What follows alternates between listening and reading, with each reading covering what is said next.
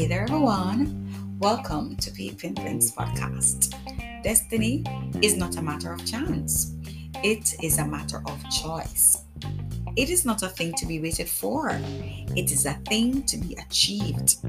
So dig down deep and tell yourself that you're not moved by what's not changing, that you will not be discouraged because it's taking so long, that you're not worried because nothing is improving.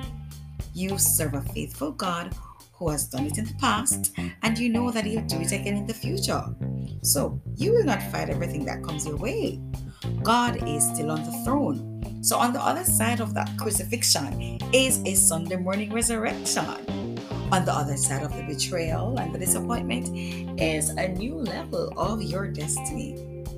The Word of God, according to Romans eight, twenty-nine to thirty, says, "For those God foreknew, he also predestined to be conformed to the image of his Son, that he might be the firstborn among many brothers and sisters. And those he predestined, he also called. Those he called, he also justified. Those he justified, he also glorified."